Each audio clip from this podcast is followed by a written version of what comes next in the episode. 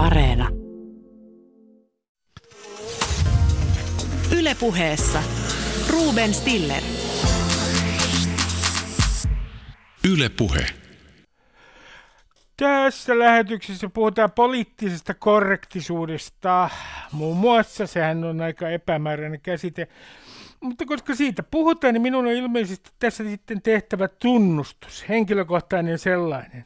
Tuolta näytetään, että ei pitäisi, ei kannattaisi, mutta antaa mennä vaan. Kerron nimittäin siviilissä jatkuvasti poliittisesti epäkorrekteja vitsejä, ne ovat henkireikäni, suvaitsevaisuus ottaa nimittäin hirveästi voimille, ja minun on pakko saada joku äh, vapautus hetkeksi yliminän hirvittävästä moraalisesta äh, paineesta. Olen siis täysin tekopyhä. Esitän tahratonta liberaalia täällä yleensä julkisuudessa, mutta kun menen kotiin ja siviiliin, niin minä suorastaan kierin poliittisesti epäkorrektien vitsien huumoriorgioissa. Toivon, että te olette yhtä tekopyhä, että minun ei tarvitsisi kärsiä helvetissä yksin. Tässä lähetyksessä näyttämölle saapuvat, kuulkaa, Matti Apunen, joka on toiminut Imagelehden aamulehden päätoimittajina, ja Evan johtajana on nykyään työelämän proffa Tampereen yliopistossa. Apunen kertoo, mikä häntä ää, nyppii ajan hengessä ja hänelle lauletaan syntymäpäivälaulu. Tämän jälkeen, kuulkaa, näyttämällä saapuu ylioppilaslehden uusi päätoimittaja Tuija Siltamäki, joka selittää hitaasti käyvälle 59-vuotiaalle Ruben Stillerille, mitä tarkoittaa white fragility, valkoinen hauraus. Juuri kun minä opin termin valkoisen etuoikeudet, niin sitten tulee taas näitä uusia termejä, mutta Tuija auttaa minua. Ja lopuksi ohjelmassa kysytään, oliko Julman huvin, äh, siis televisiosarjan, pääkylmänä nanukvitsi jollain tavalla rasistinen, ja kuinka ongelmallinen se itse asiassa on. Äh, siinä nimittäin äh, esiintyy eskimoja. Ja nyt minulle tuolta näytetään, että minun on pyydettävä anteeksi. Niin, tarkoitin inuitteja. Pyydän siis anteeksi siitä, että puhuin eskimoista, kun olisi pitänyt puhua inuitista. Äh, mennään koko ohjelmaan. Minä menen tässä ihan sekaisin. Janne Tsaref kertoo ohjelman lopussa, missä kulkee mahdollisesti ja kuinka vaikea kysymys on se huumorin ja rasismin välinen suhde. Ylepuheessa Ruben Stiller. Matti Apunen on toiminut Aamulehden päätoimittajana, Evan johtajana ja Imangen päätoimittajana muun muassa. Nykyään hän on työelämän professori Tampereen yliopistossa. Mihin sukupolveen Matti Apunen kuuluu? Paljon onnea vaan, paljon onnea vaan, paljon onnea Matti Apunen, Paljon onnea vaan. Voi kiitos Ruben, tämä on, tämä on hämmentävä kokemus, tämä on ehkä, tai onkin ensimmäinen mulle koskaan tota, yleisradion välityksellä laulettu laulettu serenaadi, ja sä voit uskoa, että mun mielessä myllertää tällä hetkellä syvät inhimilliset tunteet. Minä, minä olen aivan varma siitä. Ää, ää, olet 60 eh, täyttänyt tällä viikolla, joten kysynkin sulta heti tähän alkuun, että mitä sanoisit 18-vuotiaalle Matti Apuselle? Minkälaisia neuvoja antaisit? No mä sanoisin tälle vähän epävarmalle ja naiville pojalle, että et, et, et, et lue vaan niitä esseitä, mutta et yritä välttää höpötysammatteja ja koita tehdä jotain tähdellistä. Että siis mä olin 18-vuotias vuonna, noin vuonna 78 ja, ja, ja silloinhan maailmassa oli vielä Kekkonen ja YYA ja kylmä sota ja mulla oli sellainen, sellainen niin naivi ajatus, että journalismi on jotenkin sankarillista ja että se puolustaisi ajattelun ja yksilön vapautta ja, ja, ja tota, sille linjalle sitten sit lähdettiin, että mä olin naivi niin kuin kai siinä iässä melkein kaikki on, mutta että en ollut ihan riittävän hölmö kuitenkaan kommunistiksi. Minkälainen oli sun tulevaisuuden suunnitelma 18-vuotiaana? Kun nykyään nuoret ovat usein hyvin varsin suunnitelmallisia, niin oliko sulla selvä suunnitelma, että hei, musta tulee aamulehden päätoimittaja ja evan johtaja tulevaisuudessa? tota, ei, Max Jakobsoniksi mä en vielä ymmärtänyt silloin haluta, mutta mä halusin toimittajaksi. Mulla oli, mulla oli masterplan, mä, mä aina halusin toimittajaksi ja ylioppilaskirjoitusten jälkeen mä olin rakennuksella töissä ja luin ruokatunnilla Haminan valleilla sosiologiaa ja mä ajattelin, että tästä se lähtee ja, ja tota, sankarilliset teot seuraavat, seuraavat toista. Mulla ei ollut koskaan mitään muuta ideaa, mikä oli tietysti vähän niin kuin tyhmää, mutta tota, niillä mentiin ja, ja 25 vuotta meni ennen kuin mä sitten ajattelin asiaa seuraavan kerran. No Matti Apunen, näinä aikoina, niin kaipaako sinä koskaan sellaista aikaa journalismissa, jolloin Suomessa oli portinvartioita siis, jotka hallinnoivat julkista keskustelua. Heidän, heitä kutsuttiin päätoimittajiksi ja heillä oli varsin paljon valtaa. Kaipaako se koskaan tähän aikaan? Öö, no en, en mä oikeastaan kaipaa siinä mielessä, että, että jos mä nyt muistelen sitä journalismia, jota me tehtiin 80-luvulla, niin siinä oli jotain, jotain ominaisuuksia, mutta että se oli samaan aikaan, se oli aika aika slarvia suurpiirteistä, omahyväistä, koska meillä oli kaikki valta. Kaikki tilas sitä lehteä, jota mä tein. Kaikki uskoivat lähes kaiken, mitä mä sanoin toimittajana. Se oli musta vähän, vähän niin kuin kauhistuttavaa ja se, miten journalismia on nyt kyseenalaistettu, niin siinä on paljon tervettä, mutta se mikä on tullut tämän tila, journalismin tilalle tällainen kuplahöpötys, niin, niin tota, en mä nyt kyllä sitäkään erityisemmin tässä kaipaa.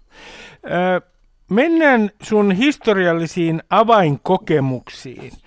Siis jos olen ymmärtänyt Helsingin Sanomien syntymäpäivän haastattelusta oikein, niin yksi avainkokemus on Puola. Onko näin, Matti Apunen?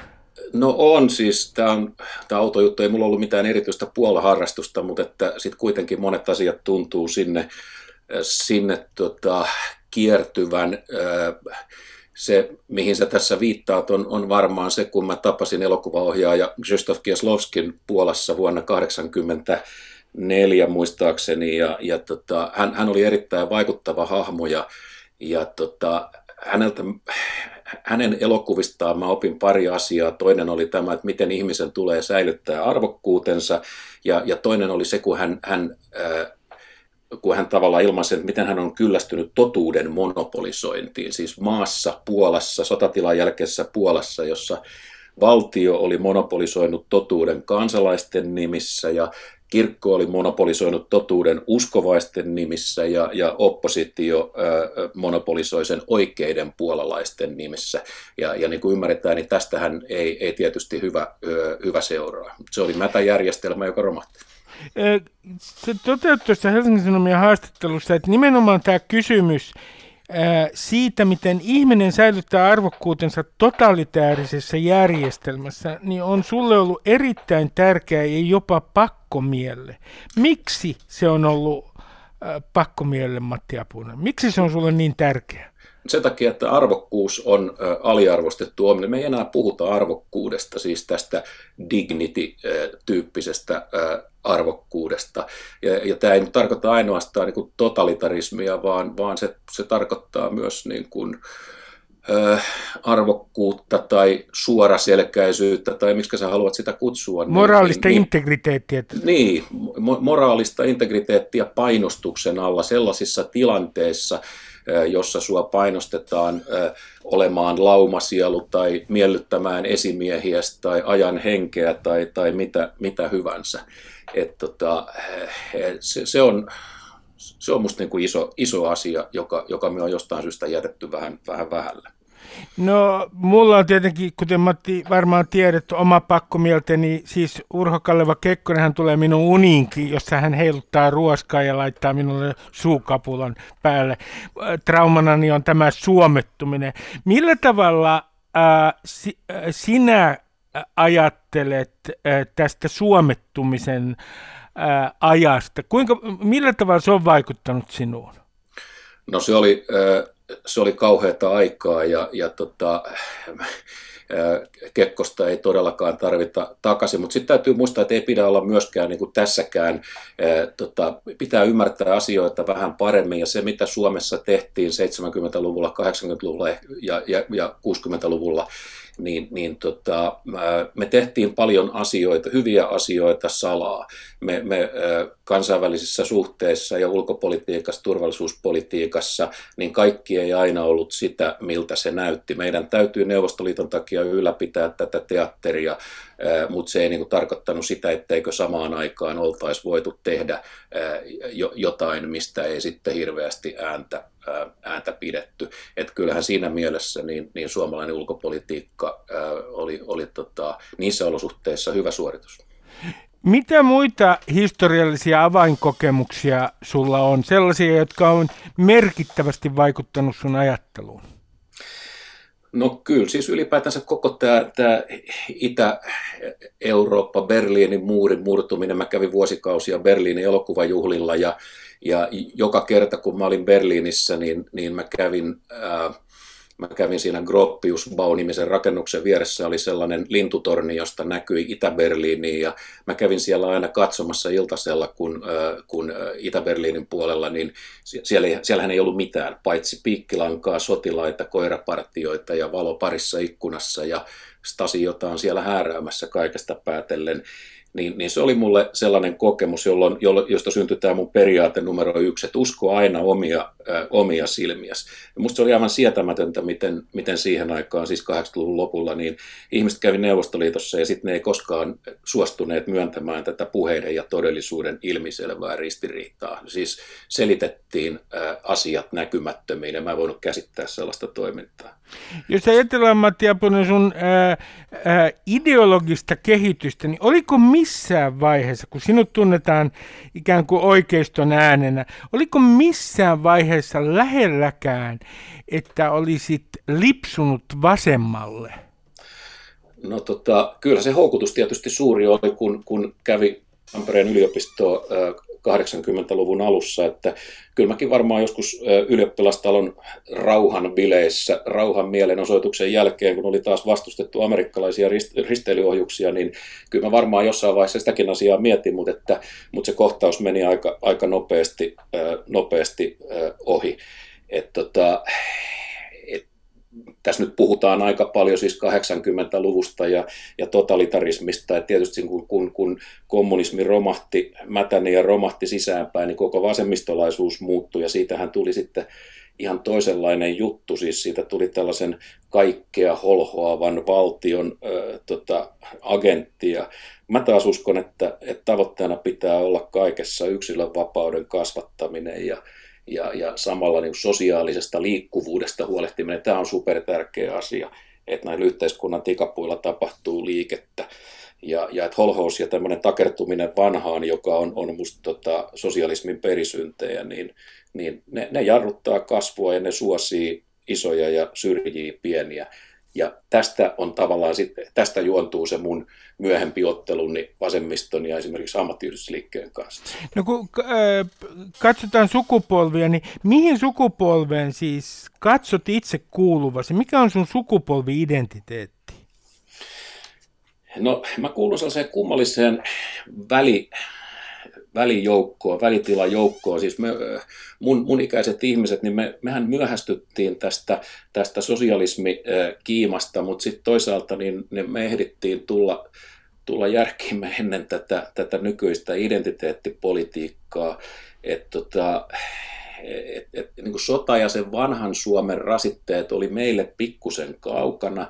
Me väistettiin just se 70-luvun sekoilu ja, ja tämmöinen tietynlainen henkinen väkivalta, mutta sitten toisaalta niin ei, ei ollut vielä tarjolla tätä nykyistä niin, niin miksi sitä kutsuisi, infantilismia. Siis toisella puolella oli tällainen typerryttävä valhe ja toisella puolella oli, oli, oli sitten myöhemmin niin kuin lapsellisuus ja siihen väliin mä jotenkin niin kuin asetuttiin. Ja mä en nyt tarkoita, että me oltiin ainoa sukupolvi järjessään koskaan. Me, me, me, meillä oli paljon heikkouksia. No jos ajatellaan tätä eh, sukupolvi-identiteettiä ikään kuin peilauksena, niin oliko se niin, että, että se peilaus oli tähän nimenomaan tähän vasemmisto äh, liikkeeseen. Koska se on mun oma muistikuvani 80-luvusta, että se peilaus oli jollain tavalla taistolaisliikkeeseen oli ja vasemmistoliikkeeseen. Opiskelijaradikalismiin, joka, kuten sanottu, niin alkoi jo hiipua siinä vaiheessa, kun mä tulin yliopistoon ja jouduin näille vaikutteille alttiiksi, niin, niin se, oli, se oli jo ikään kuin jälkiaaltoa siinä vaiheessa. Se tuntui musta silloin jo vähän, vähän hassulta, kummalliselta, ja, ja yksilmäiseltä, mutta että se, se kummallinen nielu, joka oli vetänyt ihmiset sisäänsä 70-luvulla, niin sitä ei enää ollut. Ja, ja mä muistan, kuinka opiskelijapolitiikassa 80-luvulla niin, niin yhtäkkiä niin ilmestyi tällaisia tota, yliopiston vaaleissa puolueita, jossa kaikki lyöttiin läskiksi. Siis Simo Frangenin, Pasi Heikuran puolue, jos tehtiin niin kuin, politiikasta tehtiin pilaa. Ja se, sehän oli aivan ennen kokematonta. Ja, ja siinä oli se meidän kumouksellisuus, että et, et me, me aika paljon niin kuin komiikan kautta sitten tota, ää, lähestyttiin asioita, mikä oli 70-luvulla oli täysin mahdotonta. Ei, ei näille asioille voinut, ei sä voinut Kekkoselle nauraa. Jos ajatellaan tätä aikaa ja tätä niin sanottua zeitgeistia eli ajanhenkeä, niin Matti Apunen, ää, ää, mitä sinä ihmettelet tai kummastelet tässä ajan hengessä? No musta tämä on sellainen, näyttää siltä, että tässä on nyt tuloillaan tällainen pidätysvaivojen vuosikymmen. Että, tuota, kun Mitä tarkoittaa?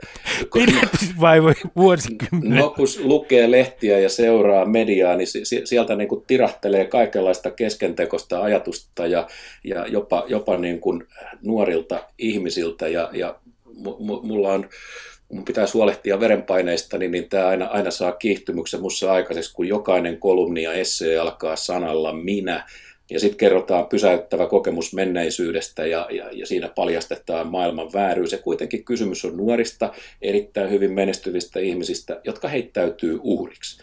He menestyy koulussa, he saa paikan Suom- niin kuin yhdessä Suomen suurimmista medioista, vaikkapa Hesarista tai Ylestä.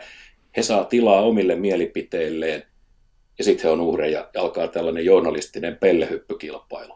Et, et, et tämmöinen niin kuin, siinä on taustalla joku sellainen ajatus, että vasta uhrius tekee ihmisestä kokonaisen ja, ja mitä uhrimpi, niin sen todempi. Ja, ja tota, tämän, tämän kanssa on pappa välillä ihmeessä. No, kun sä sanot tuossa Helsingin Sanomien haastattelussa, että Suomessa käy nykyään huonosti niille, jotka yrittää kurottautua näiden ikään kuin rajalinjojen yli, niin mitä se ihan konkreettisesti tarkoittaa? Voitko, voitko kertoa esimerkin, millä tavalla ei saa kurottautua näiden tiettyjen rajojen yli tässä keskusteluilmapiirissä? Sillä tavalla, että, että kun on tapahtunut tämä hyvin tunnettu kuplautuminen, ihmisillä on omia yhteiskunnallisia näkemyksellisiä kupliaan, ja niissä kuplissa voi olla vain niiden omilla ehdoilla. Sä, sä et voi ikään kuin kurottaa toisesta kuopasta ja sanoa, että arvostan ajatteluanne, mutta mulla olisi hiukan pari niin kuin korjausehdotusta siihen. Et, et se ei vaan tällainen, niin kuin hyvä ystäväni Mika Maliranta sanoi, tällainen tannerilainen sillanrakennus on, on pikkusen niin kuin vaikeaa ja, ja tota, niinpä me on perustettu Mikan kanssa tällainen kahden hengen sillanrakennuskupla, tämmöinen etninen kotkalainen kupla, joka on, on tota, oikeisto sosiaalidemokratian viimeinen, viimeinen pakopaikka. Ja Mika on melkein tehnyt musta tannerilaisen ja mä taas yritän saada Mikan ymmärtää paasikiveä, mutta että tehtävä on haastava. Mutta mut siis tar- se on vähän tämmöinen niin kuin sä ymmärrät, ortodoksinen puhdasoppisuus, jossa jotain asiaa voi kritisoida vain sen sisältä käsin. Ulkopuolelta tuleva kritiikki torjutaan kategorisesti ja, ja, ja sanotaan, että sillä ei ole arvoa, se on väärin vaietkaa. No, yksi tämmöinen erottelu, mitä sä korostat, on pro-business ja pro-market. Mitä eroa nyt on sille, että onko pro-business tai pro-market? No pro-market-ihmiset on sellaisia, joille tärkeää on, on tämä markkinoiden äh, niin kuin vapaan vaihdannan, ihmisten ideoiden, rahan tai pääomien vapaa liike, vapaasti hengittävä kilpailu, jos näin sopii sanoa. Ja pro-market-ihmiset vihaa kaikenlaisia koplauksia, kun liike-elämä ja politiikka tekee kulissien takana sopimuksen, jolla edistetään jotain jollekulle sektorille tärkeää asiaa, niin pro-market-ihmiset nousee esiin ja sanoo, että ei muuten käy. Ja pro-business on sitten se ajattelutapa, että tällainen, tällainen koplailu, niin, niin jos siitä on hyötyä jollekulle, niin antaa mennä vaan, että et erilaiset yhteiskunnan järjestämät tuet jollekin teollisuuden alalle on ihan ok, koska kaikki muutkin näyttäisi niitä käyttävän. Ja nämähän on tietysti kaksi hyvin, hyvin niin kuin erilaista lähestymistapaa pro-market-ihmiset ajattelee, että tällainen, tällaiset koplaukset ja tuet, niin ne on laiskistavia, ne on, ne on korruptoivia, ne vääristää kilpailua, siksi niitä ei saisi olla. Tämä on nyt karkeasti se perusajatus. Matti Apunen, viimeinen kysymys ää, ää, nuorelle kuuntelijakunnalle. Niin anna kirjavinkki, mitä pitäisi heidän ehdottomasti lukea ää, juuri tänä syksynä? No, äh, mä itse aikanaan niin, niin mä näin valon, kun mä luin, palataan taas Puolaan, siis Stanislav Jerchiliecin äh, tota, äh, aforismeja tai niin kuin sanottiin kampaamattomia ajatuksia. Ne on ihan huikean hauskoja kahden lauseen tiivistyksiä maailmassa, maailmasta. Jos haluaa jotain äh, modernimpaa, niin esimerkiksi Matt Ridlin The Rational Optimist on, on erittäin hyvää ja potenttia vastalääkettä niille – jotka väärin perustein väittää, että kaikki tuhoutuu ihan kohta ja syynä on markkinatalous. Matti Apunen, kiitoksia haastattelusta. Kiitos Ruben, oli ilo. Ylepuheessa Ruben Stiller.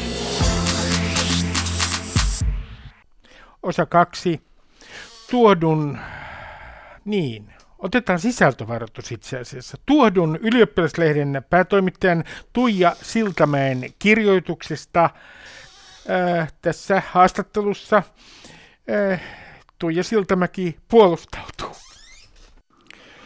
Tuija Siltamäki, ylioppilaslehden päätoimittaja. Mä olen just kysynyt Matti Apuselta, mihin sukupolveen hän katsoo kuuluvansa. Mihin sukupolveen sinä kuulut?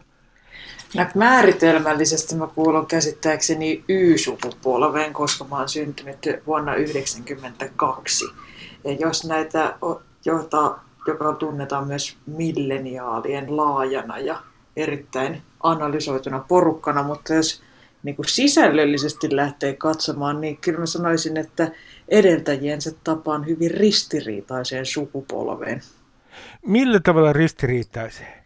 Mielestäni meidän, meidän porukka on ehkä sellainen globaalisti empaattinen, mutta lokaalisti aika narsistinen ja pal- uskomattoman, uskomattoman vauras, mutta suhteellisen, suhteellisen köyhä, monin tavoin tosi onnellinen ja onnekas, mutta silti onneton ja ahdistunut ja ehkä vapaampi kuin koskaan, mutta silti jotenkin sidoksissa kaikkiin omituisiin ja ärsyttäviin yhteiskunnallisiin rakenteisiin. No kun ylioppilaiden satavuotis juhlanumerossa aikoinaan Vappu Karina ja Aurora Rämö teki jutu, joka herätti provokaationa ihan hirveän kohun. Ai jaa, mä en, ole, mä en ole koskaan kuullut tällaisesta. Ei ole kuullut. He nimittäin, Ei il... esille he nimittäin ilmoittivat, tekivät siis satiiria provokaatioista ja ilmoittivat jutussa, että he ovat kakanneet Turku-Helsinki linja-auto, äh, linja-autossa äh, äh, tällä äh, tieosuudella housuihinsa. Ja ihmiset ottivat sen ihan tosissaan, vaikka tietysti se oli satiiri muun muassa 80-luvun sukupolven tyhjiä provokaatioita kohtaan. Niin miten sinä, Tuija Siltamäki, nyt kun sä olet ylioppilaslehden päätoimittaja, niin onko ylioppilaslehden niin vaikeaa enää tässä ympäristössä tehdä mitään sellaista provokaatiota, joka aiheuttaa samanlaisen kohun kuin esimerkiksi 60-luvun lopun provokaatiot Mannerheim-sukupolvea vastaan? Niin, no mulla nyt on tietysti kakat housissa tälläkin hetkellä, mutta, mutta tämä provosoiminen on sillä tavalla nykyään helpompaa kuin koskaan, koska on rajaton määrä asioita, mistä joku on valmis julkisesti tuottumaan, mutta valitettavan lyhytkestoisesti. Että sellainen hyvä provokaatio mun mielestä vaatisi sitä, että siitä syntyisi tällaisen tunnekuohun lisäksi jonkinlainen älyllinen reaktio, ja sellaiseen nykyaikana ollaan aika haluttomia. No mä, mä olen tuottunut, siis kerta kaikkiaan. Sinä olet Tuija Siltamäki äh, aiheuttanut minulle vakavan mielenkuohun, joka nosti verenpainettani ja sitä paitsi olen myös traumatisoitunut jutustasi, jonka kirjoitit Ylen sivuille. Siinä nimittäin sinä et kannata ollenkaan taideopiskelijoiden vaatimusta antirasistisesta opetuksesta, muistaakseni Tampereen yliopistossa. Siis antirasistisesta opetuksesta, sinä et kannata tätä. Miten tämä Tuija Siltamäki on mahdollista? Antirasismihan on maailman paras juttu. No ensinnäkin minusta on tosi ilahduttavaa kuulla, että sä oot Ruben pöyristynyt ja suutahtanut, koska pöyristyminen kiihdyttää ihmisen aineenvaihduntaa ja on hyvin terveellistä ja tekee meille kaikille silloin tällöin hyvää. Mutta tietysti nyt tässä ensiksi pitää irtisanoudun kaikesta rasismista ja pahuudesta ja julmuudesta ja muistakin kaikenlaisista epäilyttävistä, epäilyttävistä toimijoista ja toiminnoista, mutta tässä antirasismi-adressissa oli sellaisia, sellaisia ongelmia, joita kun ei voi hyvänkään tarkoituksenne vuoksi sivuuttaa. Esimerkiksi se, että yliopisto, yliopistoilla ja korkeakouluilla on Suomessa tosi laaja autonomia, jonka tarkoitus on nimenomaan se, että niihin ei voi poliitikot mennä sekaantumaan ja määräämään, että nyt teidän pitää opettaa siellä kansallistunnetta, nyt siellä pitää opettaa pro-market-ajattelua, nyt siellä pitää opettaa lehtijuttujen kirjoittamista. Ja tämä, tämä, niin kuin, tämä vapaus oltaisiin jotenkin valmiita uhraamaan sen takia, että sinne saadaan ne joku kurssi siitä, että älkää olko rasisteja. Toinen ongelma se, että siinä puhutaan ristiin opetussuunnitelmista ja opintosuunnitelmista, ja jotka on ne eri asioita. Opetussuunnitelma on se, mitä ne ope, ope, opiskelu yliopistossa tai muussa koulussa tulee järjestää, ja opintosuunnitelma on se, minkä ihminen tekee itse itselleen, että missä järjestyksessä hän aikoo käydä jotain kursseja, missä minä päivänä olla krapulassa kotona ja milloin olla luennolla. Eli siinä oli jo, se, siinä oli jo sellaisia niin kuin käsitteellisen tason ongelmia, että niitä oli minusta mahdotonta sivuuttaa. No sä, sä käsittelet tässä jutussa, joka on saanut minut äh, traumatisoitumaan vakavasti. Minähän olen ihminen, joka, joka aamu kahdeksasta noin myöhäisen yöhön mietin valkoisia etuoikeuksia, niin tämä kaikille tiedoksi, ja olen äärimmäisen ahdistunut siitä täällä Etelä-Helsingissä, jossa juon juuri tällä hetkellä gin tonikia, että minulla on valkoiset etuoikeudet. Sä viittaat Robin D. Angelon kirjaan White Fragility, miten tämä käytäisi suomeksi valkoinen hauraus, jossa sanotaan, että valkoisten kulttuuri on äh, läpeensä rasistista, ja sitten siinä kannatetaan tietenkin tämmöisiä uudelleenkoulutuskursseja, antirasismikoulutusta. Mik, mitä tämä tarkoittaa? Selitä mulle vähän täsmällisemmin, kun tämä kirja on nyt noussut uudelleen esiin Black Lives Matterin ää, mielenosoitusten takia. Mitä tämä white fragility tässä ää, oikeastaan niin täsmällisesti tarkoittaa? No jos olen ymmärtänyt oikein, mä sitä, voin, voin nyt tässä tunnustaa, että en ole lukenut koko kirjaa, mutta olen lukenut siitä huomattavan osan. Ja tähän mennessä, ja useita lehtijuttuja olen myös lukenut ja monta twiittiä, niin näiden pohjalta minulle on syntynyt käsitys, että valkoisella hauraudella viitataan sellaiseen tilanteeseen, jossa esimerkiksi rasismia kohdannut ihminen yrittää kertoa jollekin valkoiselle tai valtaväestöön kuuluvalle ihmiselle kokemuksistaan, niin siinä se keskustelu siitä itse rasismista ei pääse kunnolla alkamaankaan ennen kuin valkoiset alkaa tilittää, tilittää sitä, että miten ne pahalta niistä tuntuu, että joku on kokenut jotain tuollaista tai että ei meidän yhteiskunta kyllä ole rasistinen. Ja minä en ainakaan ole rasisti, että itsekin tunnen useita maahanmuuttajia ja katson ulkomaalaisia elokuvia ja syön ja tuen paikallisia yrittäjiä, että mä en ainakaan ole kyllä mikään rasisti, mikä on varmasti ihan olemassa, olemassa oleva ilmiö ja ärsyttävä tapa toimia ja muistuttaa mun mielestä vähän samanlaista kuin seksuaalisen häirinnän yhteydessä joku yrittää kertoa kokemuksistaan ja toinen tulee, toinen tulee siihen viemään tilan kertomalla, että joo, no, mutta mä en ainakaan ole ikinä ahdistellut ketään ja oot sä nyt varma, että tuommoista on oikeasti tapahtunut. Mutta tämä niinku valkoisen, valkoisen haurauden ja D'Angelon rasismikäsityksen ongelma on sellainen valtava kehäpäätelmämäisyys, koska D'Angelon mielestä koko yhteiskunta on rasistinen ja kaikki siinä olevat ihmiset on rasisteja.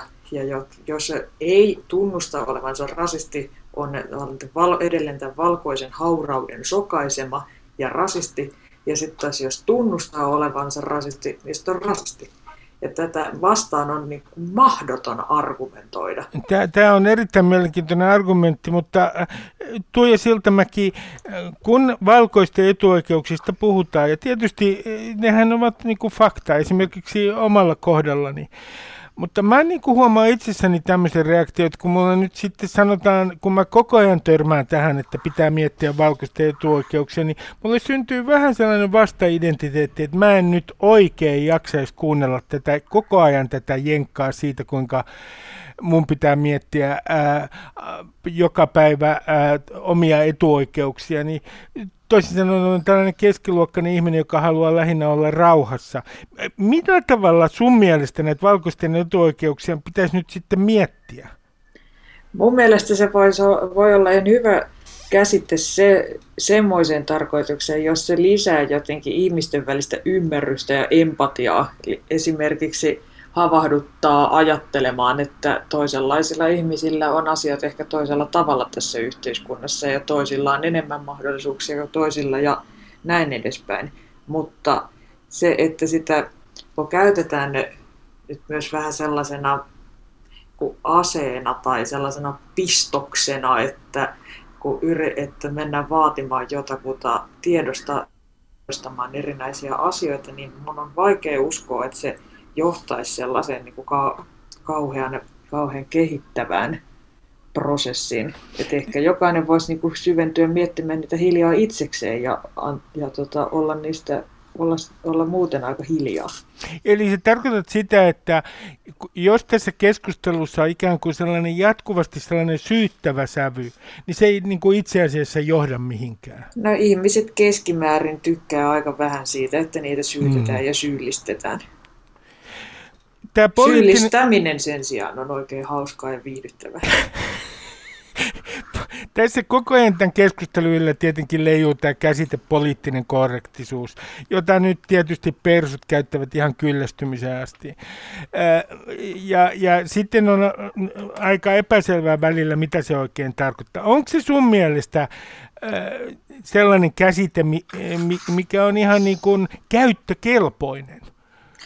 Kyllä se mun mielestä on aika isoksi osaksi menettänyt merkityksensä just näissä 2010-luvun tässä jatkuvassa kulttuurisodassa, koska tämä, tämä voisi, voisi olla niin kuin periaatteessa ihan hyvä käsite, mutta ongelma, ongelma tässä on se, että siinä, siihenkin on, siihen on sotkettu tämä poliittisuus.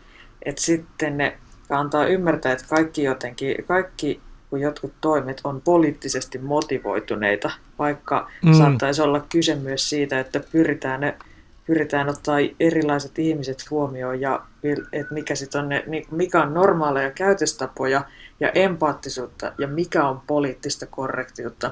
Et se on mulle välillä, välillä hieman epäselvää, mutta kyllä mä, niin, kyllä mä, kyllä mä sitä aika paljon, aika, hyvin paljon vierastan tällaista viime, viime vuosien kulttuuri, kulttuurieliitin ja toimittajien ja muiden toimittajien niin kuin sisä, sisäistä poliittista korrektiutta, että käännetään katse taaksepäin ja aletaan analysoida jotain teinivuosien tai lapsuuden suosikkisarjoja ja löydetään niistä ongelmallisia sävyjä ja sitä pitää, pitää jotenkin pyytää itseltään ja muilta anteeksi sitä, että on joskus tykännyt sinkkuelämästä, vaikka siinä esitetään naiset tietynlaisina hahmoina ja siinä on paljon ongelmallisia piirteitä. No, mä olen kuullut tätäkin, että, joka on ollut minulle tietenkin, kun olen 59-vuotias fossiili, niin eh, hirvittävä shokki, että, että ironia on kuollut ja nyt me eletään tämmöistä uusvilpittömyyden aikakautta, jossa pitää olla ikään kuin aatteellinen ja uskollinen omille arvoille, jotka ovat sitten yhtä hyvässä järjestyksessä kuin pikkuporvarin ruusut puutarhassa. Anteeksi tämä nyt tämä lohkaisu. Matti Apusen tomaatit. Matti Apusen tomaatteja ei saa loukata tässä lähetyksessä. Niin, niin miten sä sanot tästä? Onko nyt niin, että, että me eletään jonkinlaista tämmöisen uusvilpittömyyden, uusaatteellisuuden aikakautta, joka tulee kenties näkymään myös ylioppilaslehdissä?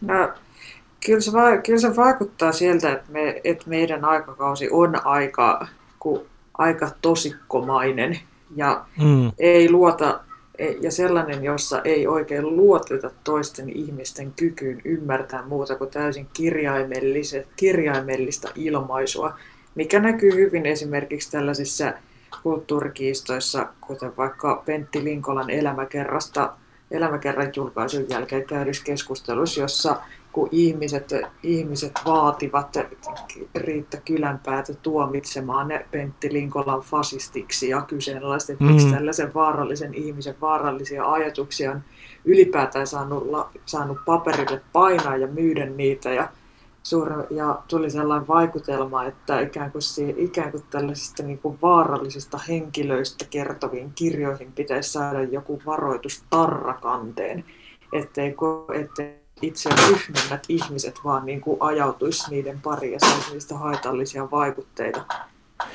No, kun puhutaan tästä poliittisesta korrektisuudesta tai siitä, itse asiassa, jos ei käytetä sitä termiä, niin tästä tietynlaisesta äh, välillä punavihreästä tuottumuksista esimerkiksi somessa, niin mulla on tullut kyllä mieleen myös se, että punavihreällä puolella niin ollaan kyllästytty ihan tavalliseen suomalaiseen duunariin, koska sillä on niin kuin, tietyllä tavalla, siihen kyllästyttiin varmaan jo paljon aikaisemmin tietyssä osassa vasemmisto, koska silloin väärät arvot, se saattaa olla arvokonservatiivisen duunari, toiseksi se ei ole millään tavalla erityisen eksoottinen, kolmanneksi sehän usein haluaa kuluttaa muuttaa. Ja ei, ei suinkaan... ihan väärin asioita. Niin. niin onko tuo sun mielestä mitään, onko tässä mitään perää, että, että niin kuin punavihreällä puolella on tapahtunut sellainen tietynlainen siirtymä ikään kuin vähemmistöihin senkin takia, että siinä kyllästyttiin ihan tavalliseen suomalaiseen duunariin? No mä en, ole, mä en nyt ihan täysin valmis on vielä ostamaan, to, ostamaan tota analyysiä, mutta siitä mä oon, siitä mä oon huolissani, että, että kun vasemmisto, vasemmisto ja vihreä näyttää, vihreät näyttää siirtyvän ne entistä enemmän kohtaan tosikoutta, jossa kun huumori ja satiiri ja pilkkaaminen ja härnääminen on jätetty populisteille ja äärioikeistolle – koska nämä ovat, joten, jotenkin kauhuissaan siitä, että kun on tullut tällaista niin nettipelleilyä ja meemejä ja satiirisesti kirjoittavia populistipoliitikkoja, niin sitten ikään kuin vastareaktiona siihen on, on alettu olla itse tosi vakavia ja tuomita kaikki tällainen, kun tota, ei kirjaimellinen kirjoittaminen ja ilmaisu, vaikka kun eihän ne sehän, sehän vähän sama kuin, kuin jos joku va, vanhempi, on te, vanhempi suuttuu teinille ja niin kuin po, tota, ne järkyttyy kaikista, järkyttyy kaikista tyhmistä asioista, mitä se sanoo, että mun, eihän ne ei niin kuin pitäisi luovuttaa, luovuttaa huumoria pois kaikille urpoille. Et, et, mä haluaisin nähdä kyllä vielä joskus niin kuin hauskan vasemmiston, mutta se tuntuu aika kaukaiselta ajatukselta. Erittäin vasemmisto on, syntynyt, vasemmisto on siirtynyt sellaiseen kuin kielenkäytön ideologisen puhtauden valvomiseen, ja se on mun mielestä kyllä aika vieraannuttavaa. Tuija Siirtämäki, ylioppilaslehden päätoimittaja. Lopuksi tämmöinen kysymys sulle, että että kun mun, mun näkökulmasta tuntuu siltä, että tämä on niin varsin pessimististä aikaa viitaten tietysti ilmastonmuutokseen ja nyt tähän korona-aikaan. Ja itse asiassa mä näen, niin kuin, että tässä on jotain vaarallista tässä ilmapiirissä myös tässä pessimismissä. Niin kun noin ylioppilaslehden päätoimittajana, niin ajatteleksä, sä, että niin kuin, tavallaan että tässä ilmapiirissä ää, on jonkinlainen velvollisuus luoda toivoa? En. Okei, okay, ei sitten.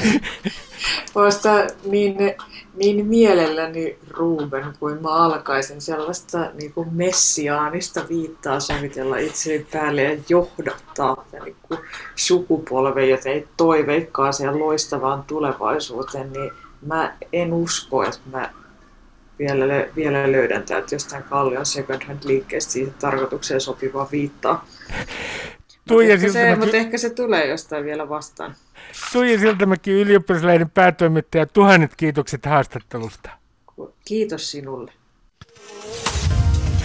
Ylepuheessa Ruben Stiller. Osa kolme. Onko Julmanhuvin sketsi äh, Pidä pää kylmänä. Ää, rasistinen vai ei? Missä nämä rajat nyt kulkevat? Huumorin tutkija, käsikirjoittaja Janne Zaref analysoi. Huumorin tutkija ja käsikirjoittaja Janne Zaref, ää, nykyään puhutaan paljon siitä, että missä kulkee huumori ja rasismin välinen raja. Kerro mulle mielenkiintoisia keissejä huumorin tutkijan näkökulmasta, missä se raja oikein kulkee? no, tota, ähm, olipas sopimaton paikka naurahtaa tuohon alkuun. Mutta tota, tota, joo, se, se on ehkä vähän, niin kuin, mun täytyy vaan aloittaa sanomalla, että ehkä vähän niin kuin, virheellinen tulokulma, että olisi joku alue, joka on huumoria ja joku alue, jossa on rasismia ja niissä olisi joku raja, joka on erotettavissa. Ihan samalla tavalla kuin kaikki muutkin viestinnän muodot, niin huumori voi olla rasistista, vaikka se olisikin huumoria. Ja se sama huumori voi olla rasistista yhdessä asiayhteydessä, mutta ei välttämättä toisessa, ja se tekee tästä tietysti vähän, vähän hankalaa. Ja tota noin, niin, ähm, itseäni tietysti kiinnostaa eniten sellaiset jutut, joista itse pidän. On tosi helppo mennä niin kuin katsomaan joitain vähän vanhentuneelta tuntuvia tunkkasia, tunkkasia, ehkä vähän 80-luvun sketsejä ja todeta niistä, että tämähän onpas ennakkoluulosta. Mutta sitten on paljon kiinnostavampaa katsoa juttuja, joista itse pitää, joista itse on kovasti nauttinut. Ja Itselleni on vieläkin sellainen, mitä olen viime aikoina tässä miettinyt kovasti, on tota Studio Julmahuvin, Studio Julmahuvin tämä tota noin niin, pääkylmänä Nanook sketsit, jotka tota siis kuvaa tällaisen niin kuin, uh, tyypillisen, uh, tyypillisen niin kuin hyvin stereotyyppisen uh, Eskimo, eskimo Ei saa sanoa Eskimo, Janne. Tässä yhteydessä saa. Tässä yhteydessä uskoisin, että saa koska kyse on nimenomaan tästä niin kuin tällä kuvastosta, joka yhdistyy just nimenomaan tähän sanaan. istutaan iglun sisällä, jossa kalastetaan pienestä, pienestä avannosta ja varotaan ulkona vaanivaa jääkarhua, niin tota, tämä on mun mielestäni kiinnostavaa, koska siis kuvastohan, jota tässä esitetään, on ilman muuta äärimmäisen stereotyyppistävää, varmaan niin kuin voisi sanoa rasistisuuteen asti. Mutta sitten tähän on kuitenkin laitettu mukaan elementtejä, jotka tavallaan niin kuin ohjaa vähän sitä niin kuin luentaa eri suuntaan, että mistä tässä oikeastaan puhutaan. Kyseessähän on siis tällainen tota, no, niin kuin parodia, parodia sitkomeista, joissa, niin kuin, ja tässä tapauksessa tanskalaisesta sitkomista – koska tämä on tämän sarjan alkuperäisnimeksi, tämän pääkylmänä Nanukhan mainitaan siis tota, Kept et Koel Eskimo, joka en ole varma onko oikeaa tanskaa vai pseudotanskaa, mutta tota, noin, niin ohjaa kuitenkin lukemaan tätä niin kuin, ä, tanskalaisena sitcomina tätä kokonaisuutta. Ja tietysti ä, Tanskan ja Grönlannin suhde on sellainen, että tavallaan niin kuin, Tanskan ja Grönlannin suhde on sellainen, että tämä monimutkaistaa huomattavasti sitä asetelmaa, että mistä asemasta käsin mä tätä nyt oikeastaan katon, että katsonko mä tässä esimerkiksi niin kuin tanskalaisten, siis tota, no, ihan tanskan tanskalaisten äh, suhdetta nyt niin kuin, äh, hallitsemaansa alkuperäisväestöön, vai että nauranko mä nyt suoraan sille, että onpas hassua kuvastoa tuolla, vai mitä.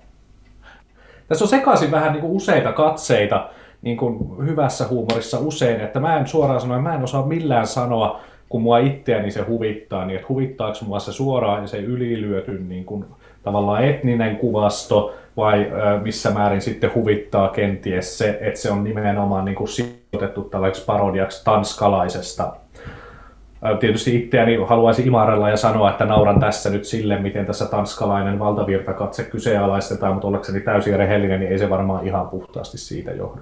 No, mun täytyy kysyä sulta, että voisiko tänä päivänä enää tehdä tällaista äh, inuitteja, kuten nykyään sanomme, tai alkuperäiskansaa koskevaa sketsiä Suomen television. Tulkittaisiko se tänä päivänä, jos se tehtäisiin vuonna 2020, niin aivan toisella tavalla?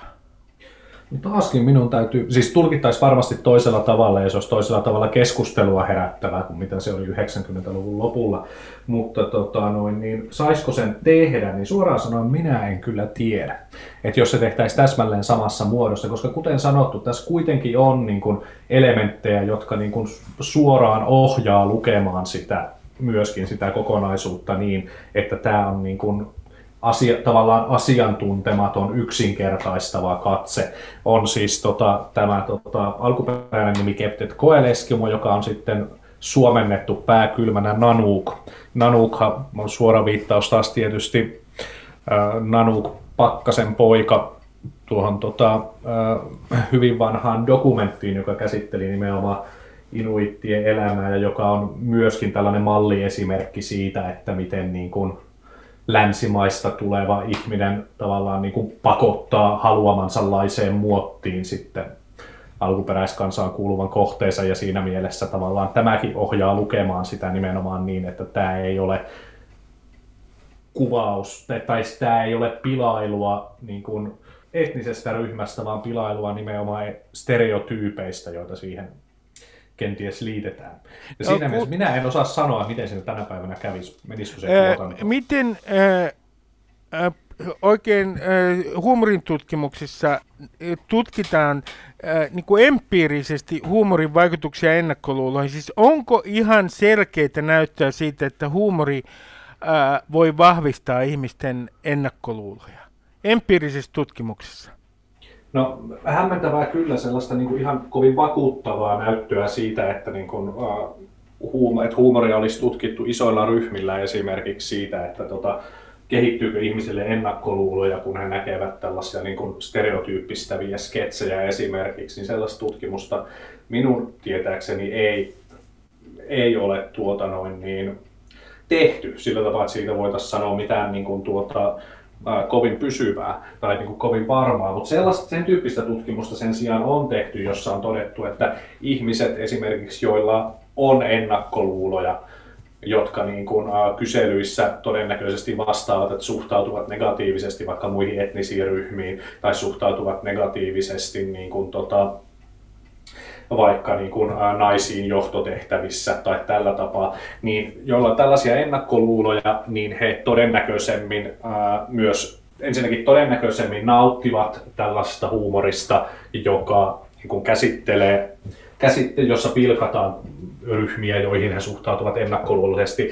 Ja toisekseen, mikä ehkä vielä tärkeämpää, vaikuttaa siltä, että he myös tuntevat nämä omat asenteensa hyväksyttävämmiksi ja tuntevat vähemmän tarvetta puolustella näitä asenteita ja tuntevat, että ne ovat ikään kuin oikeassa kuullessaan tällaista vitsailua tai nähdessään tällaista vitsailua jossain. Ja siinä mielessä se ainakin tuntuisi niin kuin tuota vahvistavan asenteita, stereotyyppistävä huumori, jos se ei tota, noin niin, suoraan olekaan näyttöä siitä, että se asenteita loisi. No, valkoinen keskiluokkainen koomikko, tänä päivänä kun hän nousee lavalle esimerkiksi stand-up-koomikkona, niin pitäisikö hänen ö, olla hyvin tarkkana siinä, miten hän ottaa huomioon valkoisen etuoikeudet? No, tota noin niin... Um, Huumorissaan no, siis. No, no, siis pitäisikö ja pitäisikö, siis en, en mä tiedä, onko mä oikein ihminen tuota, neuvomaan ketään, ketään siinä, mikä kaikki pitäisi ottaa huomioon. Tiedän, että varsin monet stand-up-koomikot ottaa paljon, paljon pienempiäkin asioita hyvin tarkasti huomioon kuin omat valkoiset etuoikeutensa. Mun mielestä se ehkä niin kuin, tota, huumorissa konteksti on tosi olennaista, se on kaikki kaikessa. Että jos niin kuin valkoinen keskiluokkainen ihminen kertoo vitsejä valkoiselle keskiluokkaiselle yleisölle ihmisistä, jotka ei edusta valkoista keskiluokkaa, kyllä siinä aina on mun mielestä niin kuin pikkusen, tota noin niin, ää, voisin sanoa, pikkusen tuommoinen tunkkanen fiilis. Että kyllähän mun mielestä huumori niin kuin parhaimmillaan huumori mun mielestäni on silloin, kun se, itse ainakin nautin huumorista eniten silloin, kun se tietyllä tapaa humoristi laittaa siinä hieman myös itseään likoon ja saa ehkä jopa yleisön nauramaan itselleen pikemminkin kuin se, että he nauraisi yhdessä jollekin kokonaan ulkopuoliseksi mielletylle. Ja se, mikä tässä on mun mielestä olennaista vitsailussa, on yleensäkin se, että tavallaan niin kun, kun tuotetaan stereotyyppejä, vaikkapa vitsi, ihan vaan vitsin varjossa, sketsisarjassa tai stand-up-lavalla tai missä tahansa, niin tavallaan mun ajatukseni on se, että se, sen stereotypian vaikutus on sitä suurempi, mitä vähemmän ihmisillä on tota, kosketuspintaa sen stereotypian ikään kuin kohteisiin. Siis jos tehdään vitse, stereotyyppistäviä vitsejä vaikkapa tota, noin niin, sanotaan yli 60-vuotiaista naisista, niin se ei ole niin iso juttu, koska uskallan sanoa, että melkein kaikilla on lähipiirissä yli 60-vuotiaita naisia, joita vasten näitä stereotypioita voidaan peilata ja todeta, että ei ne nyt ihan kaikki pidä tunnu pitävän paikkaansa. Sen sijaan, jos tehdään stereotyyppistäviä vitsejä, sanotaan nyt vaikka Koreasta muuttaneista ihmisistä, Koreasta Suomeen muuttaneista ihmisistä, niin itse asiassa onkin paljon vähemmän luultavasti yleisön joukossa väkeä, joilla on niin kuin lähipiirissään Koreasta Suomeen muuttaneita ihmisiä. Ja voi olla, että niin kuin, äh, esimerkiksi tämä niin kuin vitsi jääkin monella ihmisellä ainoaksi rakennuspalikaksi, mistä yleensäkään muodostuu mitään mielikuvaa siitä, minkälaisia on Koreasta Suomeen muuttaneet ihmiset. Ja tota, näin ollen voi olla, että niin, äh, vaikka ihminen ymmärtäisikin, että tämä on kärjistettyä ja tota, osin keksittyä ja näin ja tietää, että kyseessä on humoristinen stereotypia eikä mikään oikea kuvaus, niin siitä huolimatta, kun ei ole mitään muutakaan, niin varsinkin jos näitä stereotypioita, samaa stereotypiaa toistetaan uudestaan ja uudestaan, niin en mä ainakaan usko olevani niin vastustuskykyinen, että se ei millään tapaa vaikuttaisi mun ajatteluuni, jos mulla ei ole mitään niin tavallaan muitakaan rakennuspalikoita, millä kyseenalaistaa ne stereotypiat. No tämän koko keskustelun yllä tietenkin leijuu tämä käsite poliittinen korrektisuus.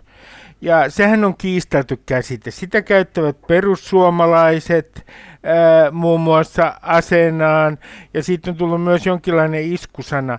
Kun puhutaan huumorista ja poliittisesta korrektisuudesta, niin miten sä ajattelet tästä käsitteestä poliittinen korrektisuus? Onko se relevantti? No se on silleen tietysti vähän epärelevantti, että kun sillä ei tunnu olevan mitään sisältöä sillä fraasilla nykykäytössä, että lähinnä se on, kyse on siitä, että poliittista korrektisuutta on se, mitä minä en ole että se on niin kuin irtisanoutumista jostain, mikä on niin kuin tavallaan huonoa ja pelkurimaista, mutta että niin kuin tavallaan sillä ei ole mitään sellaista, niin kuin sanotaan, tunnu olevan mitään niin kuin sellaista omaa sisältöä ää, fraasina. Mutta tota, ajatus sen taustalla sitten, ajatus siitä, että onko olemassa joku semmoinen tavallaan kankea säännöstö esimerkiksi, joka estää automaattisesti vaikka jonkun tietyn sanaston käyttämisen vai niin kuin ihan vaan kieltämisen ilosta tavallaan tai varmuuden vuoksi ilman, että sitä sanaston käyttämisestä oikeasti olisi mitään haittaa. Niin, tota, noin, niin, ähm, se on sitten tota, noin, niin, monipuolisempi keskustelu. On varmasti olemassa sanastoa, joka on olemassa ainoastaan vahingoittamistarkoituksessa ja halveksumisen ilmaisua varten ainakin useimmissa asiayhteyksissä. Ja sellaise, se, että sellaista sanastoa ei käytetä, niin tota, mm, poliittinen korrektisuus, no sanotaan, voi olla mielekäskin termi silloin, en tiedä. Sitten taas, tota, noin niin, mutta on varmasti olemassa myös sellaisia tendenssejä, esimerkiksi sosiaalisessa mediassa, mm, minkälaisia tendenssejä siellä ei olisi, että tota, varmuuden vuoksi katsotaan, ei yritetäkään nähdä esimerkiksi jonkun kertomassa vitsissä sitä kontekstia, jossa se vitsi on kerrottu, vaan katsotaan nimenomaan sanamuotoa ja sitä, että mihin, mikä on se huonoin mahdollinen tulkinta, joka siitä niin kuin sanamuodoista jos voidaan tehdä. No, Kuulostaa äh, vähän teoreettiselta, mutta... Äh, kun nyt huumorikin on tässä keskustelussa, kun puhutaan huumoria rasismin välisestä rajasta, niin huumori nähdään niin kuin ideologiana. Onko siis huumori aina ideologista? Pitäisikö ajatella niin, että vitseissä on aina ideologia? No se taas puhuhan sitä, mitä ideologialla tarkoitetaan. Se mitä voidaan sanoa on, että huumori on aina aggressiivista se on käytännössä katsoen aina komiikka jossain määrin halventaa jotakuta, jossain määrin ilmaisee aggressiota jotakuta kohtaan. Ainakin ihan yksinkertaisimpia sanaleikkejä lukuun ottamatta. Ja siinä mielessä, jos ajatellaan ideologia tällaisena niin kuin isona tavallaan, että sitä ei ajatella esimerkiksi vaikka niin kuin puolueideologiana tai tämmöisenä toimenpideohjelmana, johon pyritään, vaan että se ajatellaan tällaisena isona niin kuin maailmankatsomuksena, joissa jotkut asiat on hyviä ja toivottavia ja toiset asiat on sitten pahoja ja vältettäviä ja ideologia on siis näiden tällaisten asenteiden summa tietyllä tapaa. Niin silloin komiikka melkein väistämättä on ideologista, koska kun sä ilmaiset aggressiota tai halveksuntaa jotakuta kohtaan, niin kyllähän sä silloin niin kun annat eväitä muovata omaa maailmankatsomusta ja sen myötä siis sitä ideologiaa ja asenteita ainakin vähän tiettyyn suuntaan. Et kyllähän komiikka melkein väistämättä on jollain tapaa niin kuin asenteellista. Ideologinen voi olla vähän turha juhlava sana, mutta se on asenteellista ja se on aggressiivista lähtökohtaisesti aina. Janne Zaref, käsikirjoittaja ja huumorin tutkija, kiitoksia haastattelusta. Kiitoksia kovasti. Ylepuheessa Ruben Stiller. Punavihreille piireille haluan rakkaudella esittää kysymyksen. Oletteko te aivan varmoja, että teidän tajuntanne on puhdas rasismista? Olisiko niin, että te mielellänne osoitatte sormella suvaitsemattomia ihmisiä silloin tällöin, jotta paha olisi siististi ulkoistettu muualle? Se on aivan inhimillistä sekin, mutta muistakaa, ettei tahraton mieli ole ihmisen ominaisuus. Voikaa oikein hyvin ja suvaitkaa myös itseänne.